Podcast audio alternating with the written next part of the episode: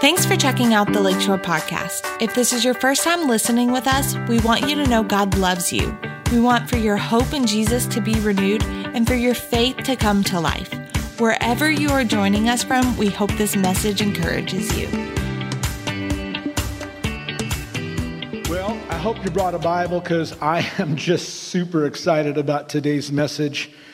Uh, if you did, open it up to Mark chapter 1. That's Matthew, Mark, second uh, gospel in the New Testament. And then we're going to go to Luke, the very next one to the right. So, Mark chapter 1, then Luke chapter 5. Uh, for those of you that are just joining us, or maybe you've kind of been a little sporadic, uh, we've been in this season long series of studies. And so it's like three little mini studies all wrapped up around this one subject. We started in January, and we're talking about this big idea called the theology of place. And it's that God has designed for every one of us to live our lives walking in and out and through three different places uh, that, are, that, that, are, that are important, essential for our life. So we spent the month of January talking about this concept of the secret place. And really, that's about what does it mean to go into God, in, into a time of conversation with God, and open up the deepest part of who we are and, and, and feel completely trust, trustworthy, feel completely vulnerable to Him, and know that He loves us, He accepts us, but He wants to talk with us. He wants to connect with us at the deep level. And we talked about how important that was. We looked through Scripture.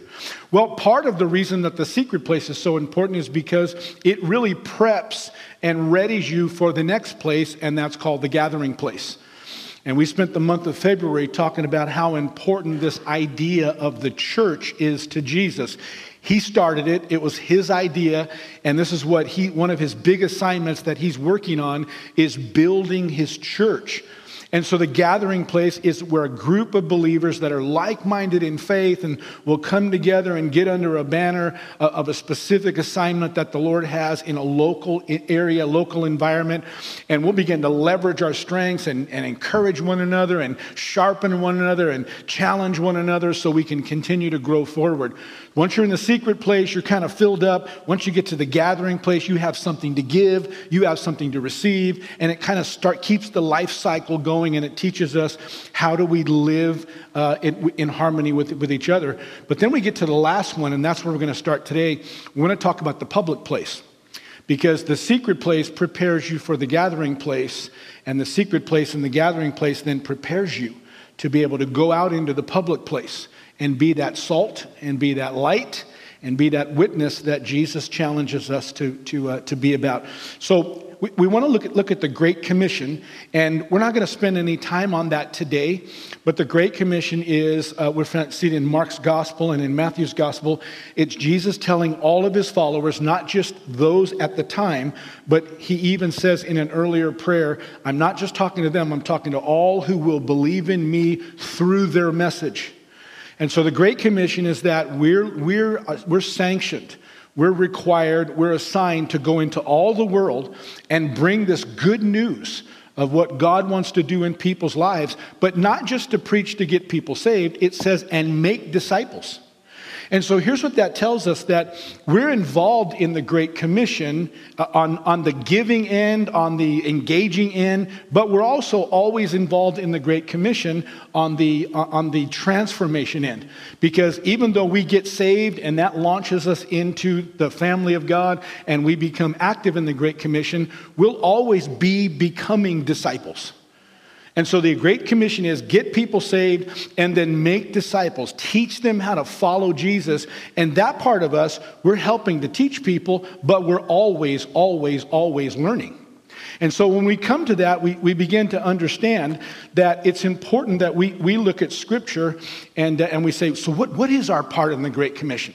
So before we, we go any further, I want to kind of talk, I want to tell you a story. I should be familiar to everybody, but it's this allegory that kind of spans time and, and crosses culture, and it's called The Drowning Man. You've probably heard of it once I get started. It's this guy who finds himself, he's caught in a flood. And so he crawls up to his roof on a second story house and he prays and says, Okay, God, I don't know how I'm going to get out of this, but I'm going to put my faith in you. I'm trusting you. You got to save me.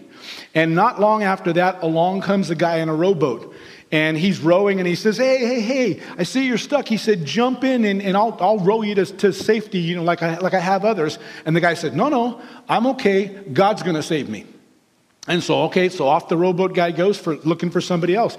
Here comes a motorboat, part of the rescue squad, uh, a little bit later on, and, and they say, Hey, we see you up there. We're going to send somebody up to bring you down and get you. We're going to get you to safety. And he says, No, no, you don't need to worry about it. God's going to save me. And so they're like, Well, okay. And so they take off. Not long after that, a helicopter comes. And the helicopter, you know, speaks over the loudspeaker and says, We're lowering a ladder and we're going to send somebody down to pull you back up and rescue you.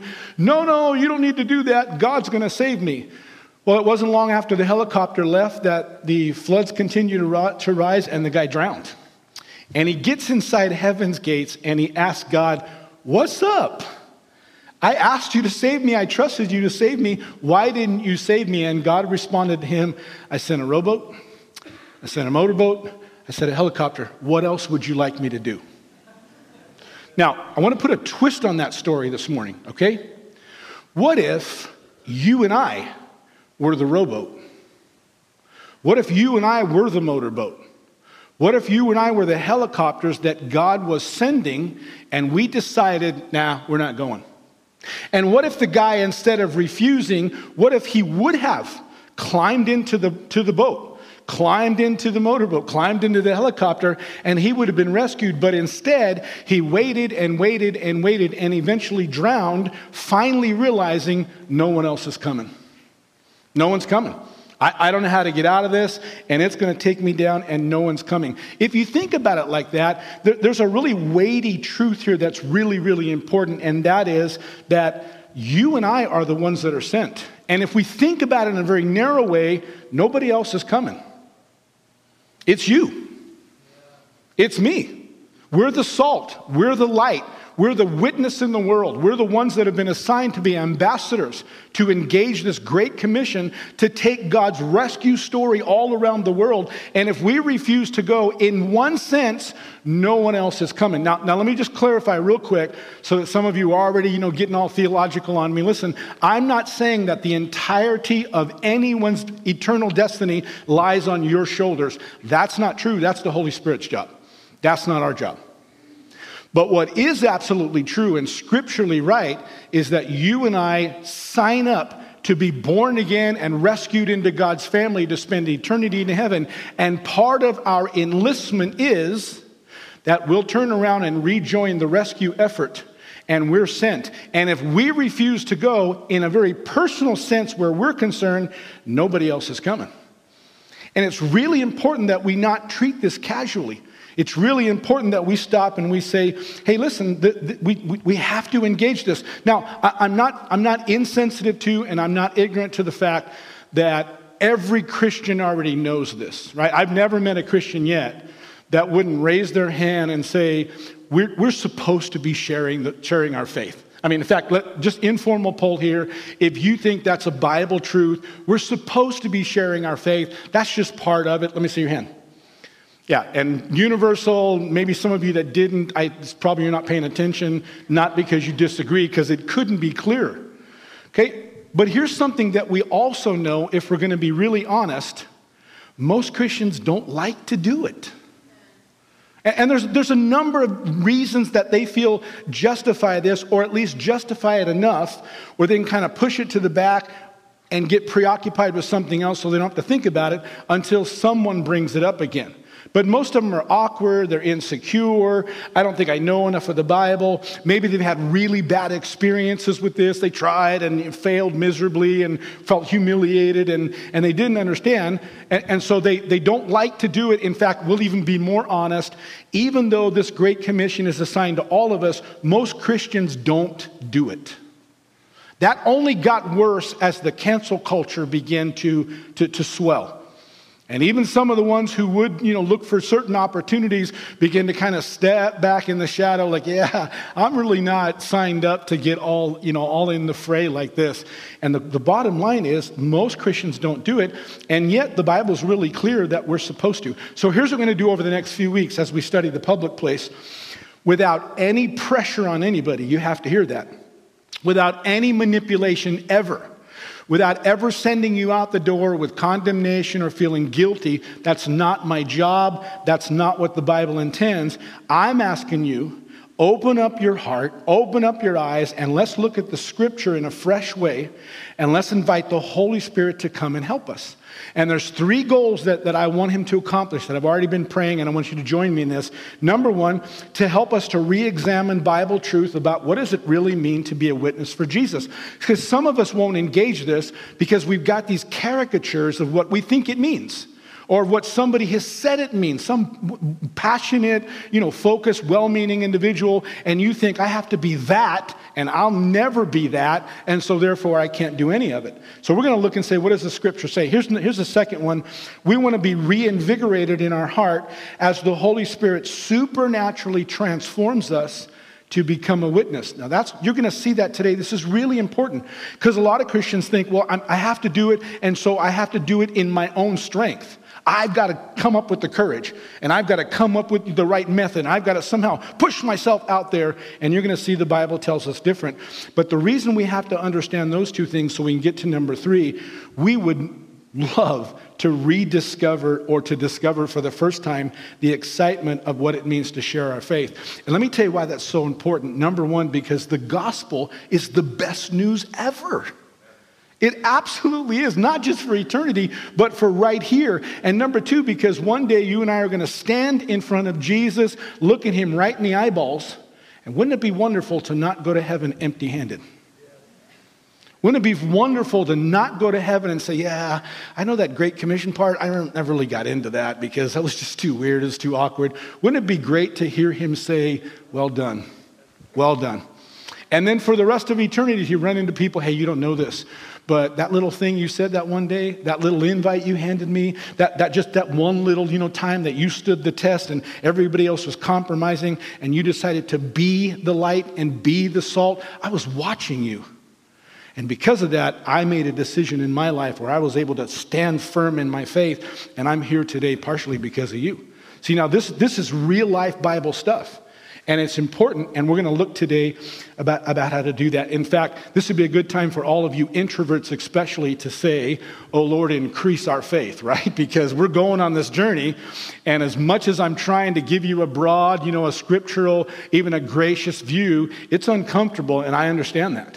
But stay with me and watch what happens as we begin to unpack the scripture. In fact, we're going to start today and you're going to see four truths about witnessing, maybe most of them you've never considered before. But there are four truths that help us to move into this area the way that God wants us to. All right, I ask you to turn to Mark chapter 1. And uh, here's what you need to know about the Gospel of Mark. All the scholars agree that this is the shortest and most succinct of all four of the Gospels. In fact, one, uh, one that I read that I love, he compared it, it's like viewing someone's vacation pictures.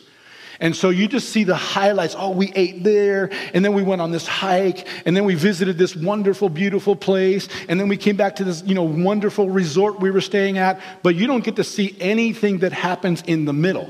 You're just kind of seeing the highlight reel. And Mark writes a lot like that. So we read stuff in Mark and we know it happened and we know it was great. We just don't always know why it happened. And you have to go to another gospel to understand that. And that's kind of what we're going to do today. We're going to see something that the Gospel of Mark just does a great job at succinctly giving us the highlights. Then we're going to go over to Luke to find out about why did that happen and how did that actually unfold. And together we'll find four really great truths. Mark chapter 1, I'm going to start in verse number 14. It says, Now after John, and here's the first example, that's John the Baptist. But he's going to assume we all know who John is, right? So after John was put in prison, Jesus came to Galilee preaching the gospel of the kingdom of God and saying, The time is fulfilled and the kingdom of God is at hand. Repent and believe in the gospel. Now, let me just stop and point out in this little short collection of verses, uh, uh, Mark's introducing two different individuals with two different messages, kind of cascading or connected messages. The first one is John the Baptist, who we find out in the first few verses of Mark that John comes and he's breaking 400 years of prophetic silence. Nobody has talked like this. Uh, since you know since, since the old testament ended but he breaks the silence and he starts preaching prepare the way for the Lord's coming, clear the road for him. And you'll see that up in verses 1, uh, 1 2, and 3.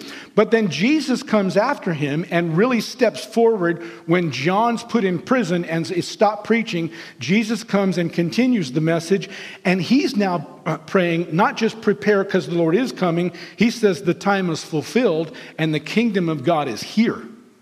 And he goes on and he says, Repent and believe the gospel. In fact, the, the Christian English Bible says it uh, super plain. It says, Now is the time. This is what Jesus is preaching. Here comes God's kingdom. Change your hearts and lives and trust in the good news. So again, John's preaching, get ready because the Lord's going to come. Jesus comes and picks it up and says, Okay, by the way, the kingdom is here. And if you don't pay attention, you're going to miss it. Let me kind of give you an example that will help uh, to frame something in for us. If you're an astronomy enthusiast, I'm, I'm really not, uh, but, I, but I, I, do understand there's online astronomical calendars, uh, uh, yeah, calendars, where these guys can predict years ahead. And they can tell you when things like solar eclipses are going to happen and, and uh, when the planets are going to align and when we're going to get, you know, shooting stars or, and, and it's all this wonderful planetary thing. In fact, so precise that if you wanted to, and many people do, on a certain night that they say it's going to happen tonight, you can set your alarm and, you know, get up at two in the morning or three in the morning and walk outside in the freezing cold, sometimes with a naked eye, oftentimes with a telescope, and you can witness these amazing things that are happening in the sky. But what statistics say is most people don't. Most people read about it in a news article the next day or say, oh, that's, that's kind of interesting, but they would just prefer to sleep right through it. Here's the point whether you're the one who wakes up and you're front row seat and you can't wait to see this thing, or you're the one who sleeps right through it, it's going to happen. It happens either way. And Jesus is preaching and he's saying, hey, listen, the kingdom of God is here and the kingdom of God is moving. God's doing stuff. And if you don't wake up, you're going to miss it. In fact, that's exactly what Paul's preaching in Ephesians chapter 5 verse 14 where he says, "Therefore, Awake, you who sleep, and arise from the dead, and let Christ give you light. Other translations say, and Christ will turn the lights on. So you can see the show because God's moving all around us. This great commission, this kingdom of God is moving forward. But there is a whole ton of Christians that are just sleeping right through it and they don't really know that God's doing anything. They're not paying attention, but God's on the march and God's moving. So Jesus is preaching hey, listen, God's kingdom's here and moving, and if you don't wake up, you're going to miss it. Okay, now hold on to that thought and let's keep on reading. We're in Mark chapter 1, verse 16 now. He says, And as he, that's Jesus, walked by the Sea of Galilee, he saw Simon and Andrew, his brother, casting a net into the sea, for they were fishermen. Then Jesus came and said to them, Follow me and I will make you become fishers of men. And they immediately left their nets and followed him. You're like, wait, what? Like he just saw him for the first time? And he's just been preaching down the beach a little bit, and he says, Hey, I see you guys are professional fishermen. Yeah, I get all that, but listen, drop all that stuff, leave your business, just walk away from it all, and come follow me, and I'll make you fishers of men. You're like, What, what does that even mean? If you keep going in the next two verses, he does the same thing to a couple of other guys, James, the son of uh, Zebedee, and John, and they did the same thing. They immediately dropped what they were doing. In fact, left their dad standing in the boat with the other workers in their fishing crew, and they just walked away and followed Jesus. You're like, why are they doing that? And I know some of you are kind of a step ahead of me. You're thinking, well, duh, because Jesus was the Messiah. But the problem is, they didn't know that. We don't find that out till later on in the gospel when Jesus stands on a mountain and he says, Who's everybody saying that I am? And then who do you think I am? And Peter blurts out, You're Christ, the Son of the living God. You're the Messiah. And Jesus said, Yep, you're 100% right, but you didn't know that until this moment. And you didn't know that because you're so smart. You knew that because God just whispered something in your heart and you knew something, you don't even know how you know it. And so they didn't know who he was. And yet Jesus just marches out and says, Hey, hey guys, hey, listen, drop what you're doing and follow me and listen to what he says. He says, I will make you fishers of men. Again, what does that even mean? We, we, we know, but they didn't have a context for it. We don't, we didn't, if we're standing there with them, we're like, wait, what? Now, it, it would have been different if Jesus would have said, Follow me, and I'm going to make you guys more spiritual. I'm going to help you guys to be everything you've ever wanted to be. I'm going to make sure that you guys get healed up. I'm going to make sure you guys can be the best you that you, you ever wanted to be. I'm going to make sure that your business is more successful. I'm going to make sure your relationships are in harmony. I'm going to do some wonderful stuff. If he would have said that, that might make sense because if we're honest, isn't that what we signed up for? I mean, come on, let's just have a real conversation this morning. How many of you, and, and if you are, raise your hand, how many of you would, would, would could, could say and raise your hand, yep, you know, I came to Christ because I wanted to be a fisher of men. That, that's, what, that's what put me over. I thought, no, I, I want to be a fisher of men. And the answer is really nobody. In fact, out of the four truths, here's the first truth you have to let sink in no one signs up to fish. Not anyone signs up to do this. Nobody walks in. And yet, at the same time, I want you to notice, and you can, you can read further and do your own research, Jesus is consistent and clear about his invitation follow me, and I'm going to make you a fisher of men.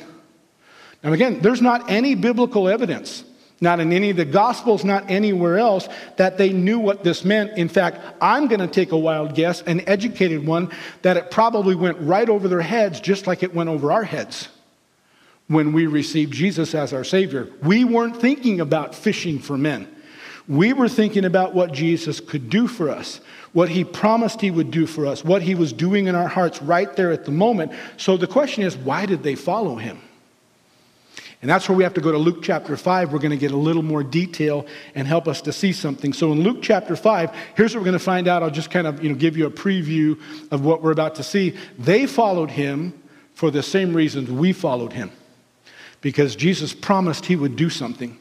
Because Jesus was doing something for them in the moment, and Jesus ultimately did something. And we're going to see this very clear. I'm in Luke chapter 5 now, and we're going to start in verse number 1. I'm going to read about 10 verses, and we're just going to let the whole story unfold itself. Uh, I may or may not make some comments. We'll see. It says, So it was as the multitude pressed about him, now that's Jesus they're talking about, to hear the word of God, that he stood by the lake of Gennesaret. And he saw two boats standing by the lake, but the fishermen had gone from them and were washing their nets. Then he got into one of the boats, which was Simon's, later renamed Peter, and asked him to put out a little from the land. And he, that's Jesus still, sat down and taught the multitudes from the boat. When he had stopped speaking, he said to Simon, Launch out in the deep and let down your nets for a catch. But Simon answered and said to him, Master, we've toiled all night long and we caught nothing. And I imagine there was an awkward pause as Jesus just stood there looking at him and didn't, didn't change his mind, didn't explain, just kind of let that hover. And, and Peter said, Okay, then nevertheless, at your word, I will let down the net. And when they had done this, they caught a great number of fish, and their net was breaking. So they signaled to their partners, now pay attention to that, um, on, in the other boat to come and help them.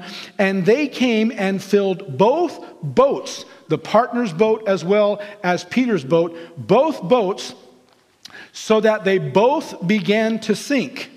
And when Simon Peter saw it, saw what? He saw that. He's a fisherman, a professional fisherman right? And he, he's had a really rough night. He's exhausted. He didn't catch a thing. And yet Jesus comes and says, Hey, try that one more time. And he did. And he not only caught a net full, he caught a net so full it was breaking. And he had to call partners to come help him. And it filled both boats to the point that these boats were starting to take on water. And when Peter saw that, Peter fell down at Jesus' knees and said, Depart from me, for I'm a sinful man, O Lord. For he and all who were with him were astonished. That means they were stunned. They were blown away.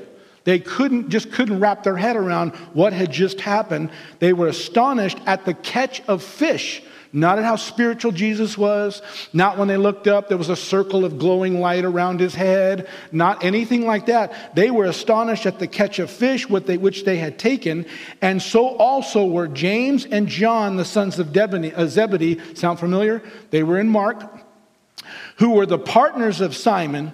And Jesus said to Simon, Do not be afraid. Here's the line for from now on you will catch men. So, when they had brought their boats to land, they forsook everything and followed him. And you look and he's like, okay, I've got more of the story, but what? What? Jesus looks at him and says, You like that, huh? You like all the fish, and that, that puts you guys back on track, made up for at least one night of bad fishing, right? This is, this is a good thing. No, he didn't say any of that. He just said, Don't be afraid, follow me because you're going to catch men. And that was enough for them. They left everything immediately. Now, again, we look back and the stories couldn't be clearer. What, was, what blew them away was the fact that Jesus made a difference in their life. They, they might have actually had the thought, or I'm guessing it was there, but it wasn't like a conscious thought. They probably thought something like, I have no idea what this catching men thing's all about, but if you can do that in my life, if you can help my life to kind of get on track in a whole bunch of areas, I'm in. And they immediately left and followed him. And this is important for us to see because, listen to me, that's the same reason we followed him. We didn't follow him to be a witness. We didn't follow him to be salt and light. And we followed him because we had a deficit we had something that was gnawing at us, something that was keeping us up at night, something that was empty, a big hole on the inside, and we needed to be filled. And we met Jesus, and something inside said, Here's the one, here's the thing, here's the relationship that you always needed and never knew it. And all of a sudden, man, we, we knew it on the inside and we, we, we committed our life to God because of what He did for us in that moment, what He promised to do for us, and, uh, and and, and, it, and the rest is history. And we started walking away from there. Listen, it's important that we recognize this because all of these things, all, all of these real personal tangibles are the beginning of our story. But listen to me, I can promise you, if we all go back to that initial beginning, fishing was not part of it. Didn't make the list. Wasn't part of the testimony that you shared for everyone. And yet, Jesus was very clear from the beginning. Here's truth number two fishing is part of following, it's connected, forever connected. You can't escape that. It, it's absolutely what Jesus wants you to do. In fact, he began in Mark chapter 1. We see it again here in Luke chapter 5. He said, Follow me, and I will make you become fishers of men. Now, right about the time when I say fishing's part of following, and some of you are starting to feel that pressure and that squeeze again, let me just say, take a deep breath because I want to show you something that most of us miss. Jesus said, Follow me, and I will make you a fisher of men. Not follow me and start figuring out how you get out there and fish. Not find the courage and just push past all your insecurities and doesn't matter what you think, just get out there and fish. You just got to do it. Just, that's not what he said at all, ever, by the way. But he says, Follow me, and I will make you become fishers of men. And this is amazing news for so many Christians, especially those who have just kind of pushed it to the side and say, Yeah, that's not my gig. Yeah, I, I just don't, that's not me. I'm not cut out like that. I'm not going to do that. Here's what he said. When he said, I will make, it comes from the Greek word poeo, which you can hear this because it's where we get the word poem or the word poet. And it's talking about something that is creatively formed, something that's innovatively fashioned, something that's uh, constructed or produced with great intentionality and great, uh, and, and great innovation. In other words, we're not talking about just some cookie cutter mold. We're not talking about someone who's got just and witness, witness, witness, witness, and everybody does it the same.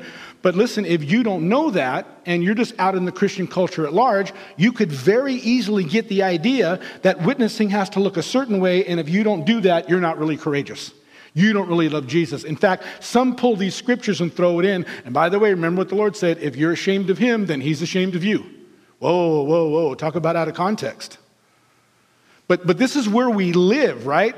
And so we, do, we need to come back and we need to recognize fishing is part of following. Nobody signed up to fish, but Jesus includes this promise and says, if you'll follow me, if you'll open your heart, I will creatively, innovatively, I will resourcefully, I'll work through your personality, through your temperament, through where you're at in this stage of the journey, through the context of other people that I have you walking in and out of their lives and opportunities. I'll take all of that together and I'll make you, I'll teach you how to become a fisher of men.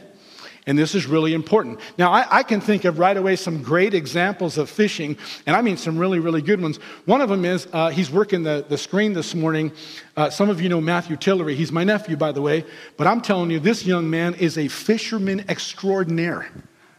I, I, don't even like to go with him sometimes because we'll be in a Starbucks or something, and by the time we get out there, he's talked to three people and prayed for two others, and people are getting saved, and there's a revival started at a local Starbucks, and I'm like, I'm a pastor, but gee, this guy he knocks it out of the park.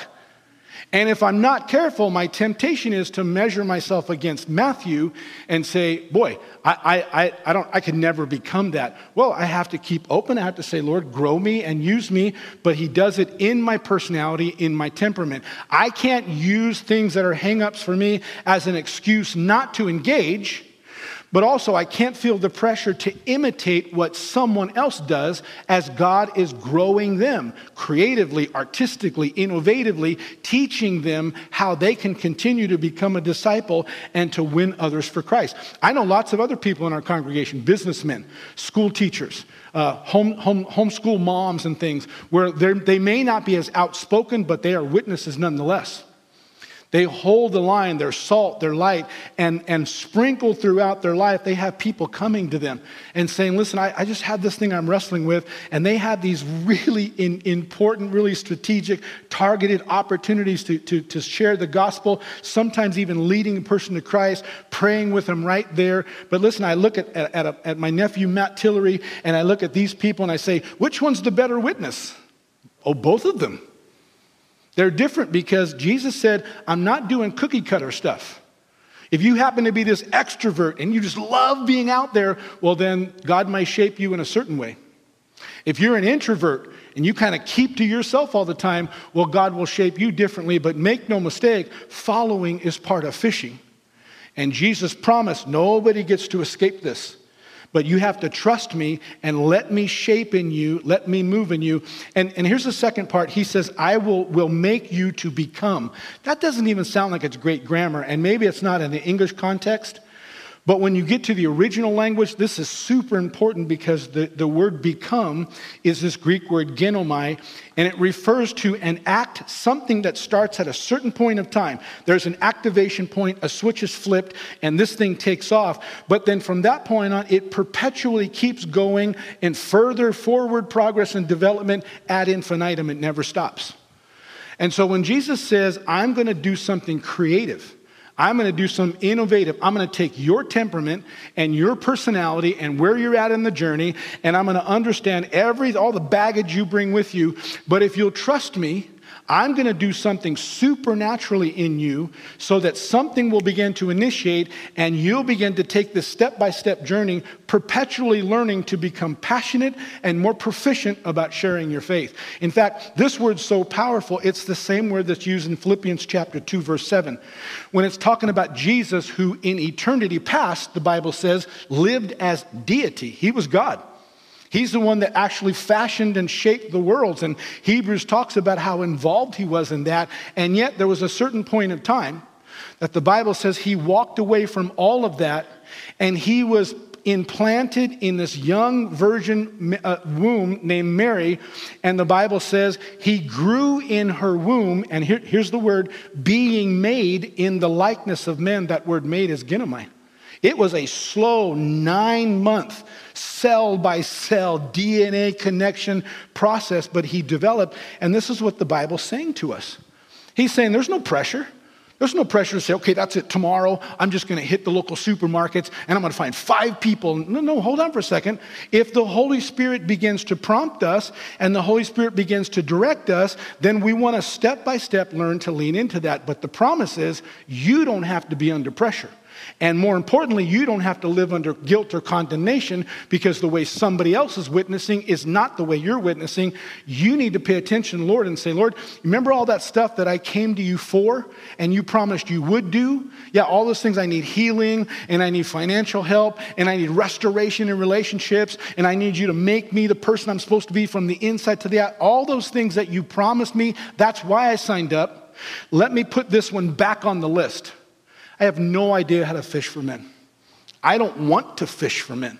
It's repulsive to me. It's awkward to me. I feel intimidated by it. But it's as impossible as it is, let me put it on the list of all the other things that I couldn't pull off by myself.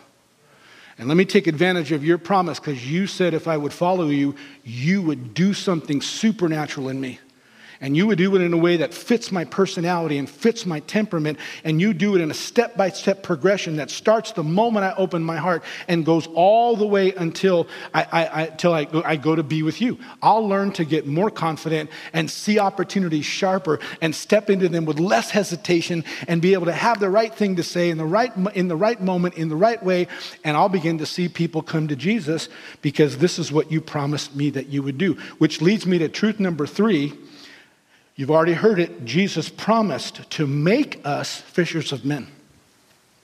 So nobody signed up for it, right? And we don't really know how to do this. But fishing is part of following it. We, we have to do it. We can see, see the tension there, and yet Jesus eases that tension when he says, No, no, you just trust me. I promise you, I will do this in you. Now, I, I may be at this point, and some of you are saying, Yeah, I, I get it, but I'm telling you, man, I'm really twisted up. I'm, that's just not me. I don't want to fish. In fact, I'm getting nervous just listening to this more and more, and I want you to say, I get it. I totally get that. I, I kind of grew up in some of the same way. I have some horrible fishing stories.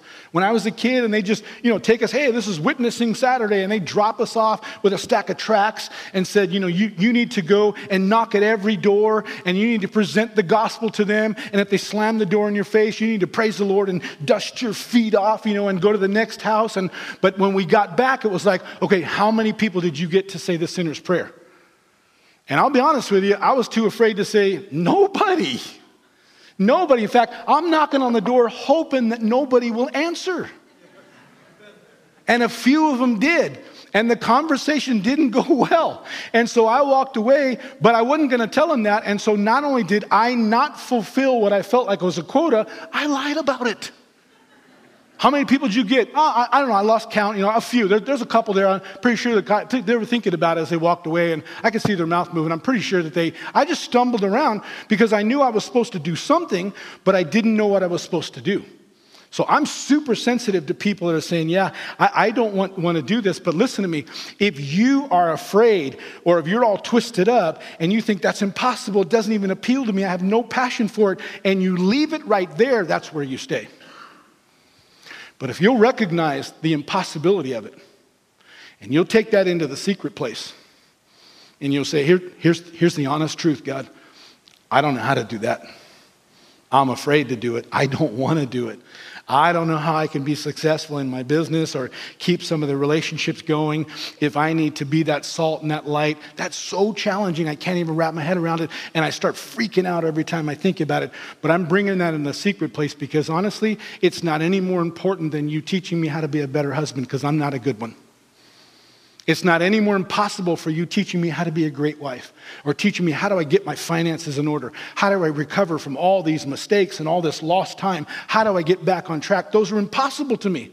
And yet I'm watching you step by step change something in my heart and begin to impact my circumstances. Okay, I'm going to put this one back on the list because if you don't get it back on the list, you don't take the pressure off yourself and say, Jesus, this is what you said then you're missing the point of what Jesus said in the first place.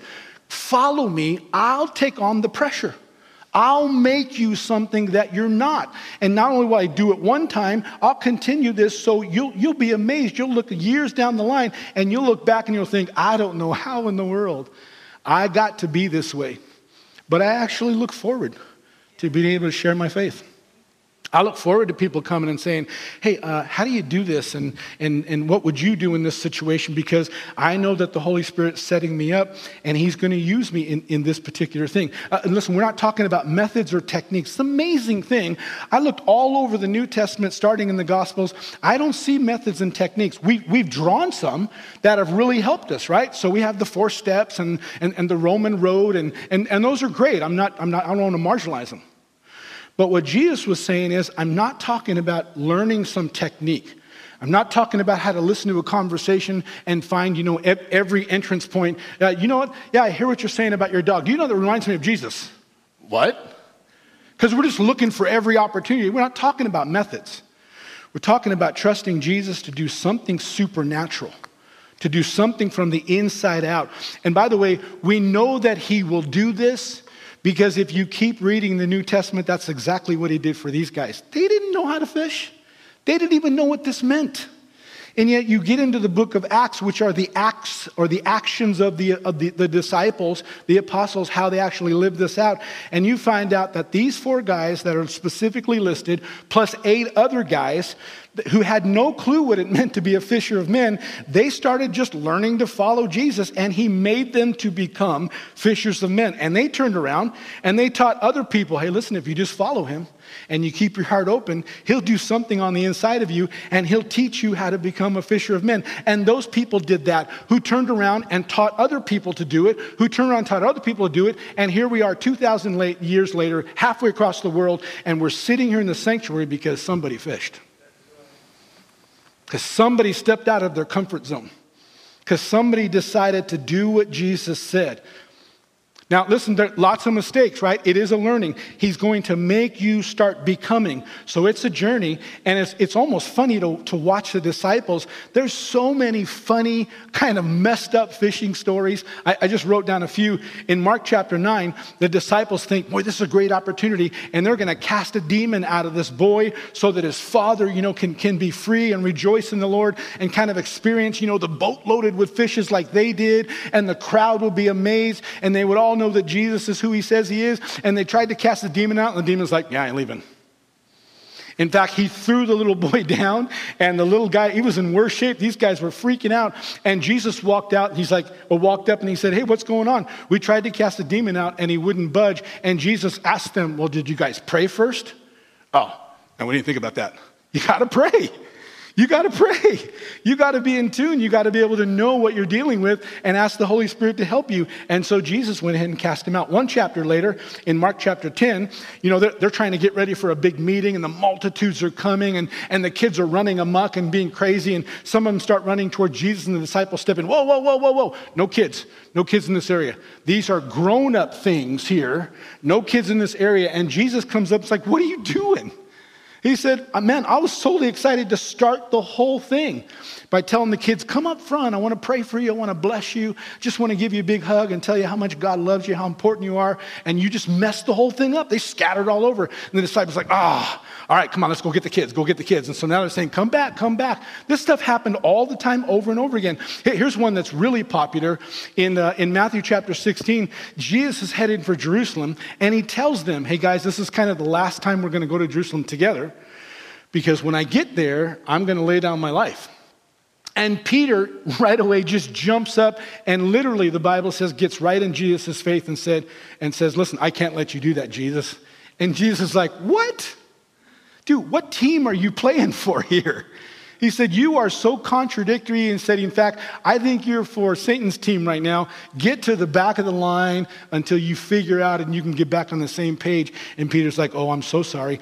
And listen, and the New Testament is full of stories about imperfect people who were trying to grow and become who God had called them to be. Some were tax collectors. I mean, there's prostitutes in there. There's demonized guys that nobody knew what to do with. And Jesus ministered to them and said, Follow me, and I'll teach you to become. And all of a sudden, these guys are sitting there in their right mind, sober thinking, cleaned up, dressed nice. And they're like, Hey, let me tell you what happened to me. Jesus, Jesus helped us. I mean, it's just all over the Bible, right? But nobody did it perfect. But every single one of them opened their heart and said, This is impossible. I don't even know what that means. I don't even think I want to do this. But if you'll help me, and they opened up their heart, and over time, Jesus developed them into passionate and proficient fishers of men. And he did it in a way that he took their personality and their temperament and he said, This is how I want to use you. It'll look different than this person, but this is how I want to use you. Just trust me and follow me. And little by little, they, they begin to edge out. And listen, again, I, I've already said this once, but the only reason we're sitting here is because at some point, someone in some way came and shared the gospel with us. They fished, and because of that, we're here. In fact, let, us just take a minute and, and think about how amazing this is and how, how involved God was in it. Even though it might not have seemed like this spectacular moment, And you might have even just marginalized it and focused on the fact that, that Jesus was in your life and did something because, yeah, that definitely outshines everything. But think about the moment that you came to Christ, whether that was a first time salvation or for me, what stands out was more of a rededication for me. When I kind of made, made a decision, a no turning back decision, think about that moment, and, and here's what you're going to find out, okay? More than likely, not, not exclusively, but more than likely, you'd probably heard the gospel before. You, you, you probably heard about Jesus. You probably felt that little tug in your heart. You may not have known what it was, but you felt that before. And we know that that's often the case because in 1 Corinthians, Paul says that there's, there's usually multiple opportunities that the Holy Spirit's doing to get our heart conditioned right, but all leading up to the one moment when we finally make the decision. But in that moment, four things had to come together. You had to hear the right message in the right way from the right person at the right time. And I guarantee you, you didn't pull that together. And I can also guarantee you, the one who was bringing the message didn't pull it together either. They might have been shaking in their boots. Okay, Lord, I hope this is you. I hope this is a good thing. I hope I'm going to say the right thing. But they stepped out as the Holy Spirit was doing something in them and giving them a little nudge. Come on, I'm right here with you. Just all I want you to say is this. Just, just share that one thing. Okay, but they're probably going to think I'm dumb, but whatever. I'll just, I'll share it anyway. And all of a sudden it was the right thing and God did an amazing thing. Did you notice exactly what Jesus was describing in Acts chapter 1, verse 8? Listen to what he said. He's talking to those original 12, and he said, But you will receive power when the Holy Spirit comes on you. That's Jesus stepping in and saying, I'm going to make you become something. I'll do it. Keep your heart open now. I'm going to do it from the inside out. You will receive power when the Holy Spirit's come on you. Listen to this. And you will be my witnesses and then he goes on and he just starts outlining these concentric circles. They were in Jerusalem or about to enter Jerusalem when he said this. He said, You're going to start right where you are in Jerusalem. That would be your own family, your own little circles, your gathering place, learning how to, to, to share what the Holy Spirit's saying and be an encouragement there and, and just learning all of those spiritual mechanics. But he said also in Judea, Samaria, and to the ends of the earth. But I want you to notice he said, I, am that you will be, or some translations say, become my witnesses. It doesn't even say you will do witnessing. That's part of it. But it says you will become my witness. Now, I'm not saying this in an exact translation, but it's really close, close enough where we're not stretching anything. I want you to picture a courtroom. And I want you to picture the fact that you're there because you got subpoenaed because you're part of a witness list. And the prosecuting attorney is calling his witnesses to prove a certain case. And it's your turn, and your name is called, and you step up and you're asked to raise your right hand. Most of them still do that. And you're asked to repeat this I swear to tell the truth, the whole truth, and nothing but the truth. Listen to the last part so help me God. Or, in other words, what you're saying is, with the help of God, I'm going to need help doing this. I'm to need him to give me clear thinking. I'm to need him to give me courage because I'm not used to talking in front of a whole bunch of people, especially not, you know, in a weighty legal libel situation. And so I'm to need the Holy Spirit to kind of steel my nerves and focus my brain. And, but, but if God will help me, then I swear to tell the truth, the whole truth, and nothing but the truth. So help you God. Do you know the only reason you're sitting here is because someone was called at a certain moment in time and the Holy Spirit said, just tell him the truth. And they did. They told you the truth. Now, they didn't tell you everything about everything in your life. They weren't responsible for that. Lots of times you sit on a witness stand. I've done it a couple of times. You sit on a witness stand and they ask you a question. I don't know about that. I, don't, I wasn't there. I didn't hear that conversation. Nope. I, I came after that. I didn't see any of that. I'm only responsible as a witness to say what I know and what I experienced, and that's it. But when I'm called, it's crucial that I absolutely say that.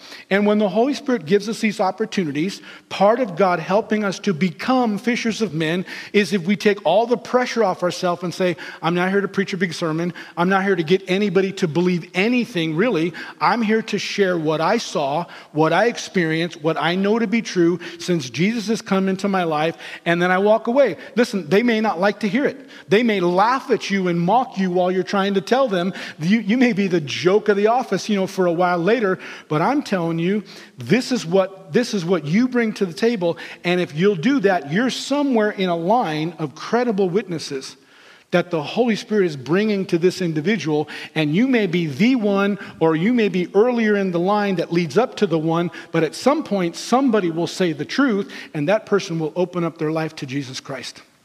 This is how it works. And by the way, you're on that witness, witness list in a very real way. No one else is coming.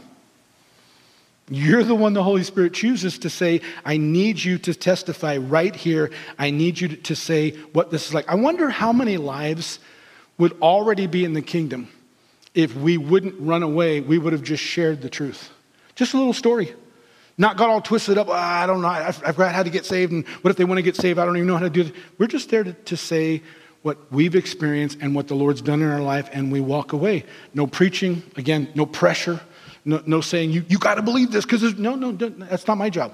That's the Holy Spirit's job to convince them. But listen, but no more caving into fear.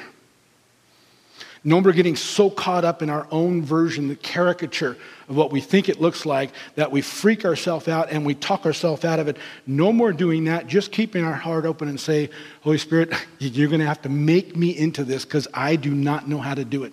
Let me give you a quick story and we'll bring this to a close. Uh, there was a time that in my early 20s, in fact, it was when I was about 20 years old, that man, my mom and dad and I got just got sideways with each other. And I remember I, unannounced, I, everybody left for work one morning. When they got home, I wasn't there and my room was cleaned out. I left because I just had my own ideas about how things needed to be. And, uh, and, I, and I went off. And I moved uh, into a friend's house about 45 minutes away from my parents' house. And for about two years, I, I, I, rarely talked to them. I wouldn't take their phone calls. If I did pick up the phone, because we didn't have caller ID back then, and I heard their voice, I would hang up right away. I mean, I was just, I was going through stuff, right? And I was pretty cold. Uh, but one morning, it was like, like 5.30 in the morning. The sun wasn't even up.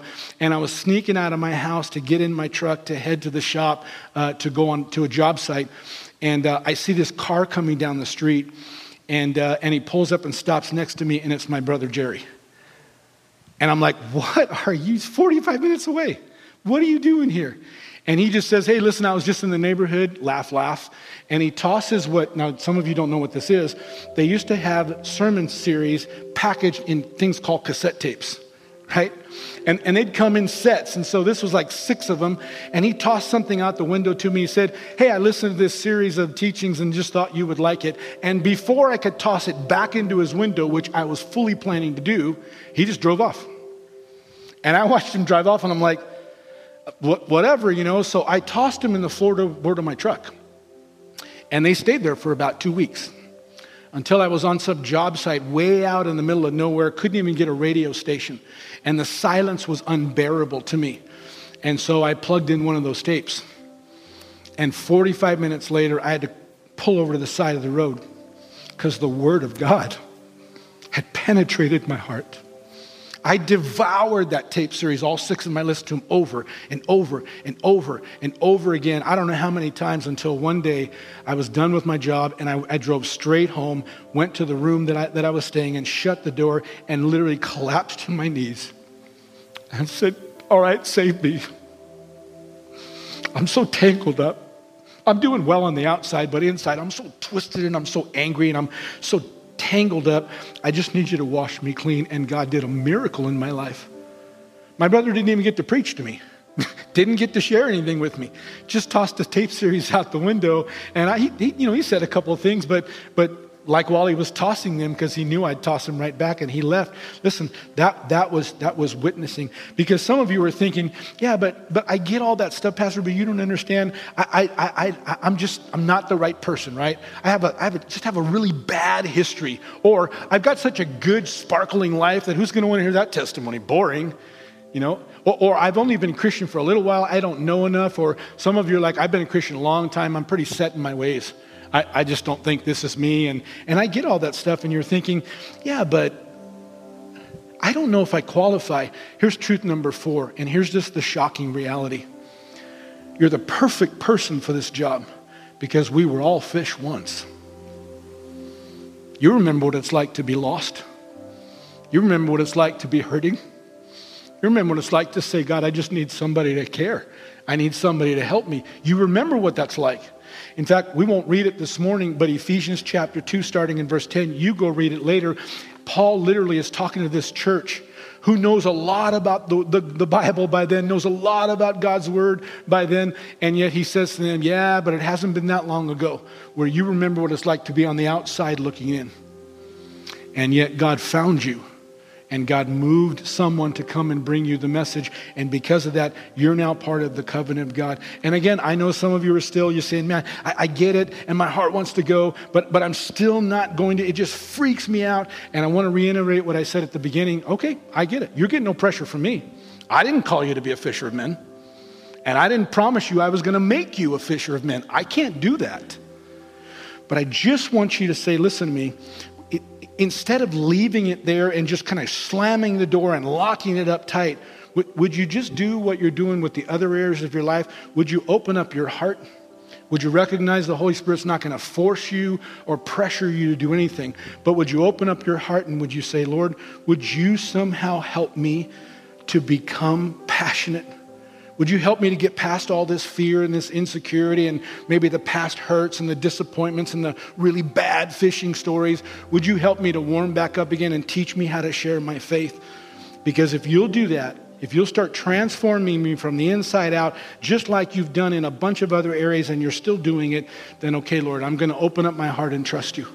And I'm going to let you do that. In fact, have a homework assignment, not very spiritual but it'll soften your heart and open up. Here's what I want you to do. And you don't have to, obviously, but uh, it's a homework. Um, I want you to, to sit down sometime this week and write a short letter to the person that was influential in helping you to come to Christ. Tell them where you were, tell them what was going on in your life. Tell them what a difference what they said or what they did made on that particular day, and how somehow Jesus penetrated all the stuff that was going on, and you were able to give your life to Him. And then tell them what a difference that made, and thank Him and appreciate Him for that. Now, if if if this somebody would have given me this homework probably you know 15 years ago, I would have said, yeah, I don't. I'm just not into that. I don't do that stuff.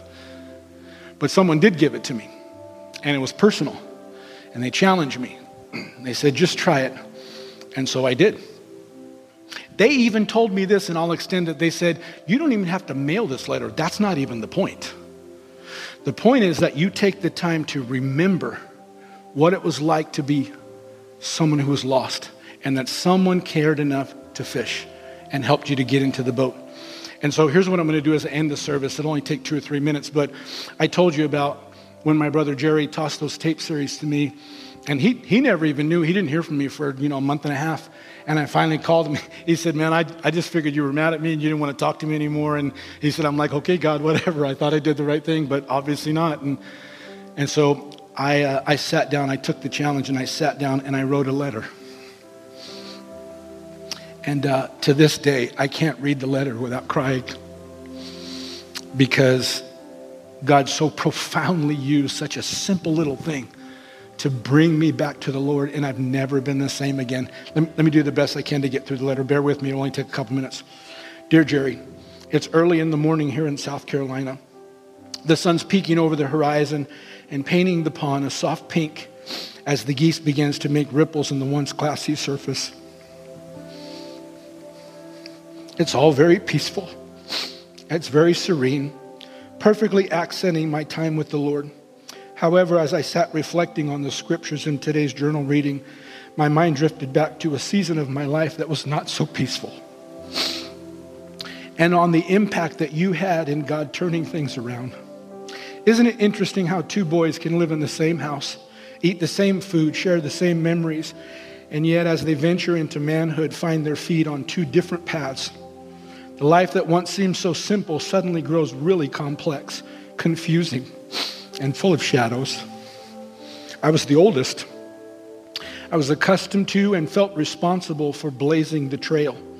I was supposed to show you the way. So, how did I get so far off course?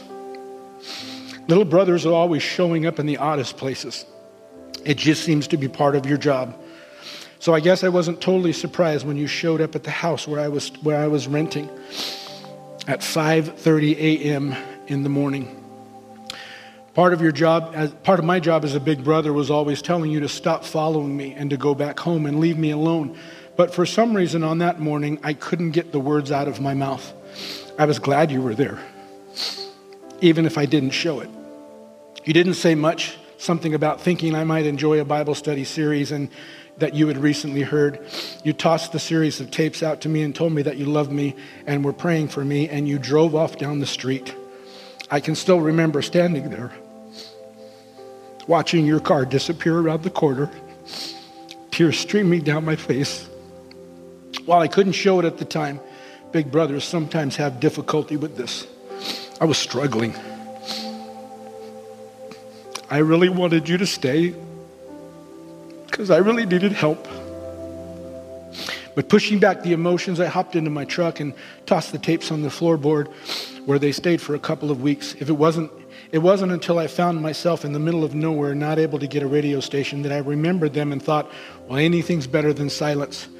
I really can't remember what I said or how, or what was said or how I heard it, but something at that point found its way into my heart. And for the next few weeks, I listened to those tapes over and over again until late one afternoon on the bedroom floor of, of the place where I was staying. I cried like a little baby and gave my heart back to God the tears still flow easy every time I think about it. Jerry, I know that I have told you this before, but this morning it didn't seem right to keep it all to myself. You may never truly know how much your obedience on that morning meant to me and still means to me. It was an important part of God's timing and strategy to get me back on track. Had you tried to preach, I would have shut you down. But what do you do with a little brother who just simply reaches out and loves you. Thank you for not giving up. It made all the difference in the world. I'm forever grateful. Gil. Church, it's so imperative that you fish. There's people everywhere around us. They're not going to show you. They probably won't talk about it. But the darker the world gets, the more desperate they become. They just need you to be who God's called you to be. Tell the truth the whole truth, nothing but the truth. Not your truth, not the cultural truth, but tell them the truth about what Jesus has done and is doing in your life. Because the reality is, in some way, no one else is coming. You're it. You're the salt. You're the light that God's choosing to come and make a difference in this world. And as much as God promises that He will make you a fisher of men, God will take those fishing expeditions and He'll add them up until people literally will come and find out what a gracious, wonderful, loving God that we serve. Stand to your feet this morning and let me pray as we get started in this series. And after I'm finished praying, we're going to worship together, and the altar team will cut back up for some of you that might, uh, might need agreement in prayer. Heavenly Father, thank you so much for letting us be part of this story. Lord, we're going to change our minds with the Holy Spirit's help we don't witness because we have to. We witness because we get to. We witness because something happens in our life and we just can't keep it to ourselves. When the opportunity's there, we have to be able to share, and then we watch you step in, Holy Spirit, and do what you, you can. I'm asking in the name of Jesus to heal every hurt, to erase every confusion, every pressure, every condemnation and guilt and manipulation. Lord, just erase all of that Start this over again. And help us, Lord Jesus, to be vulnerable enough to allow you to make us to become fishers of men. We thank you in advance for all of the lives that will make it into the kingdom because we got a, we had a part to play. In Jesus' name, amen.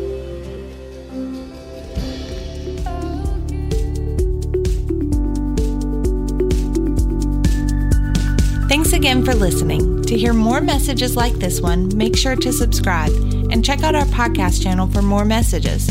If you like what you're hearing, share it with your friends.